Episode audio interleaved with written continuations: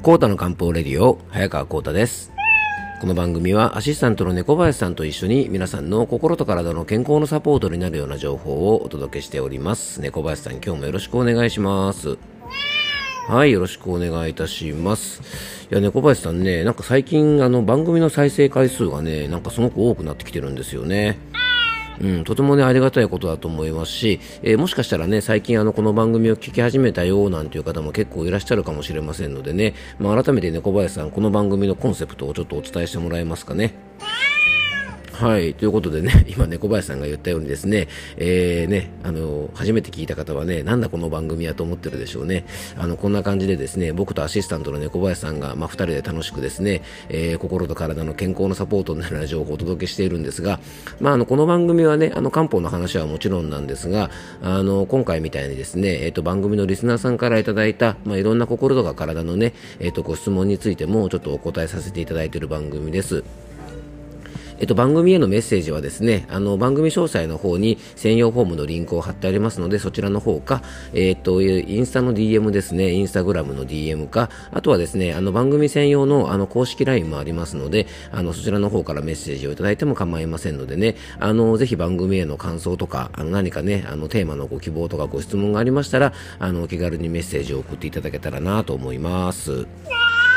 はい。えー、ということでね、あの、前回よりですね、養生ネーム、おそのさんからのね、ご質問にお答えして、足のね、足に静脈の、あの、コブができてしまう、まあ、浮き出た状態、いわゆる下肢静脈瘤というものについてね、ちょっとお話をさせていただいております。で、前回はですね、この下肢静脈瘤という病気がどうして起こるのか、まあ、どんな病気なのかをお伝えしました。あの前回をね聞いてくださった方はもうお分かりだと思うんですが、まあ、簡単に言えばですね下肢静脈瘤は血液を体の下である、まあ、足から心臓に戻すことがうまくできなくて、まあ、下半身でねこうコブ状になってしまったようなものを言います。なので原因としては血行不良だからね漢方ではお血と言われるね漢方でいうところの血行不良の、えー症状のですね代表的なものだと言われています。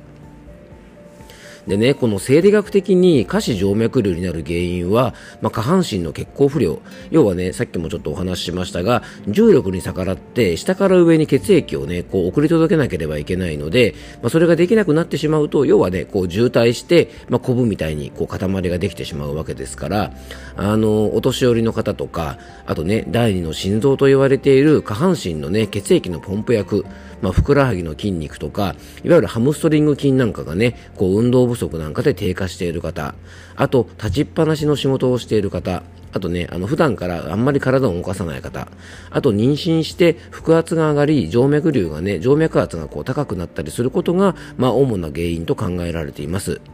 なのでね、立ち仕事や妊婦、ね、妊婦さん、あと筋力不足などが関係するので、女性の方が男性に比べると下肢静脈瘤になる方は2倍から3倍ぐらい多いというね、あの言われています。で、ここまでね、ちょっとね、お話ししながらですね、おって思ったのが、実はね、今回質問をくれた方の養生ネームは、おそのさんなんですよね。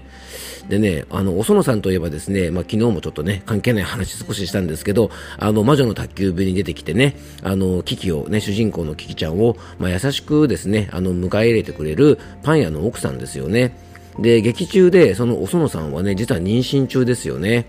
ね、パン屋さんという立ち仕事で妊娠中、ね、もしかしたらですね、あの、魔女の宅急便に出てくるお園さんも、下肢静脈瘤だったんじゃないかな、なんていうふうにね、ちょっと思っちゃいました。まあ、そこまでね、あの、深読みして、あの、付けられた養生ネームだったとしたらですね、やっぱお園さんちょっとただものじゃないかもしれませんね。はい。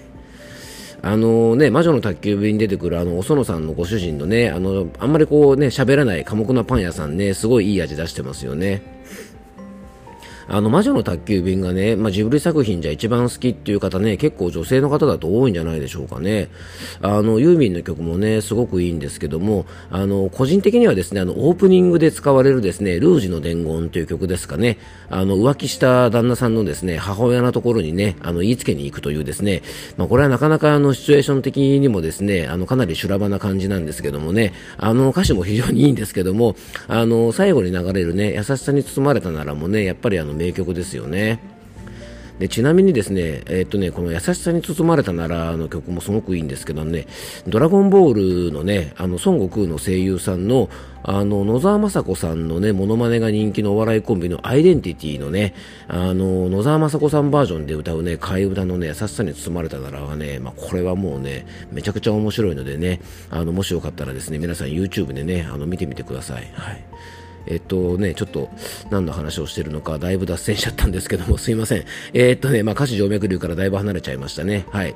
え、っと、まあ、とにもかくにもですね、あの、下肢静脈瘤の原因はですね、まあ、生理学的にも血行不良、あとね、漢方的には静脈瘤はお血と言われる血行不良の代表的な症状なので、あの、とにもかくにもね、血流改善が大事です。ね。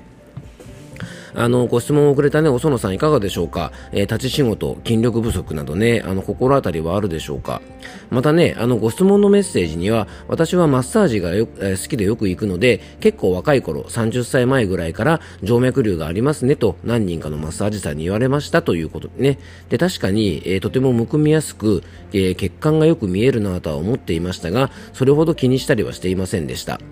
でも昨年ぐらいから時々お風呂の時など、えー、すねが猛烈に痒くなることがあり、えー、何かなと思って自分なりに調べると下肢静脈瘤が原因かもと気になりだしました。ここ最近もすねをかかずにはいられない痒みでかきむしっています。えー、軽視ブクロガンという漢方が効くという情報を見て気になっています。コ太先生の見解だったらどうしたらいいと思いますか？何かアドバイスいただけるとありがたいですというのがね、あの、園さんからいただいたご質問なんですけども、えっとね、非常にむくみやすく、お風呂の時に猛烈に痒くなるということが書いてありましたよね。でね、あのー、ちなみにお園さんね、体の冷えというのはどうでしょうか？え、体が冷えて血行が悪い方は下半身に巡りが悪くなってしまうので水分が溜まりやすくて非常にあのむくみやすくもなります。またね、お風呂に入って肌が温まると痒みが強くなるということなんですが、体が冷えている時にね、湯船に浸かると、真冬なんか特にそうなんですが、急激に血流が良くなるために痒みが起こるんですが、まあ、これはね、生理学的には、えー、血管が拡張することで痒みが誘発されるんですけどもね、あの、それぐらいもしかしたら、あの、自覚はあまりないかもしれませんけど、体自体が結構冷えちゃってるのかもしれません。で、足はね、冷え、あの、冷えはですね、足が冷たいとか、自分自身の自覚がなくても、まあ、隠れ冷え性、まあ、自覚がない冷え性もありますから、例えばね、生理痛の時は温めると楽になるなどですね、まあ、冷え性のね、あの、症状が少しあるようでしたら、まあ、冷えを改善する。で漢方では冷えてね血行不良の方は陽虚お血と言いますが下半身を中心に冷え対策をしたりとか、まあ、体の内側からね飲食で冷やさないことが大切だと思います。で、ちなみにね、メッセージでね、名前が出ていた漢方薬の軽視伏量丸なんですが、よくね、こう、がっちりタイプの更年期に使われるイメージがありますよね。でもね、決してそればっかじゃないんですね。で、体ががっちりしていて、体力はすごいあるんだけども、衰退といってですね、体にね、余計な水を溜め込んでしまっていて、血行不良のお血、えー、衰退お血の症状の時にね、これは使う漢方薬なんですけども、なのでね、あの、下肢静脈瘤にいいというのは、これあながち外れてないんですね。で、下半身は冷えてるけども、もう上半身はね、すごいのぼせていて、むくみがすごくあって、えー、月経痛などのトラブルが起こりやすい方なんかにはおすすめだと思います。で体の中に余計なものを食べ込んでしまう人に使う漢方薬でおけつを取る生薬が結構使われていますでね、出す作用が非常に強い漢方薬なので、これね、合わない人が使うと、えー、体がだるくなったりとか、えー、体力がない方にはこれあんまり使わないんですね。で、またですね、魔女の宅急便に出てくるね、お園さんのような、ああいう雰囲気の方にはね、実は合いそうなんですが、実はですね、妊娠中はこれ使用禁忌、あの、使っちゃいけない漢方薬なので、魔女の宅急便のお園さんにはね、まあ、妊娠中ですからこれ絶対使っちゃいけませんよね。はい。ちなみにあのメッセージいただいたお園さんはね、えっと、ベロの裏側に青い筋がこうポコッと浮いたりしてないでしょうかね。で、これはですね、舌下静脈といって、このね、ベロの裏側にある静脈がボコッと浮き出ているのは、漢方ではおけつのサインと考えるんですね。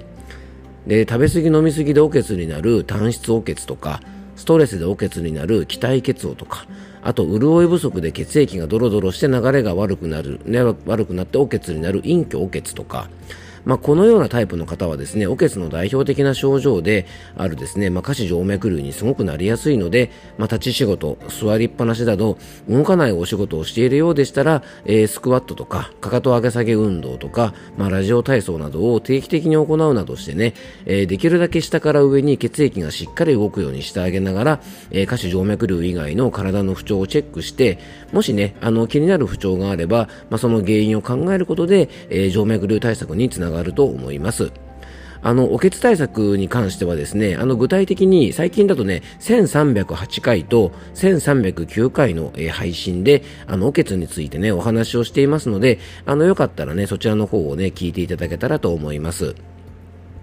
えー、2回にわたってですね、養生ネームおそのさんからいただいた、えっ、ー、とね、すねのあたりが痒くなってしまう原因が下肢静脈瘤なんじゃないかということでね、あの、下肢静脈瘤について、えー、お話をしてきました。あの、初回にも言ったんですけども、まあ、あの、テーマ的にね、あの、今回下肢静脈瘤についてお話をしたんですけども、あの、もしかしたらね、あの、下肢静脈瘤が原因ではなくて、まあ、あの、皮膚のね、トラブルとか別の原因があるのかもしれませんのでね、あの、そのさんね、くれぐれも、あの、気をつけて、あの、もしね、なかなか治らないようだったら、まあ、すでに行かれてるかもしれませんけど、あの、皮膚科なんかでね、一度受診してみたりするのも、あの、いいんじゃないかなと思いますので、あの、一日も早いですね、回復を僕も猫林さんも願っております。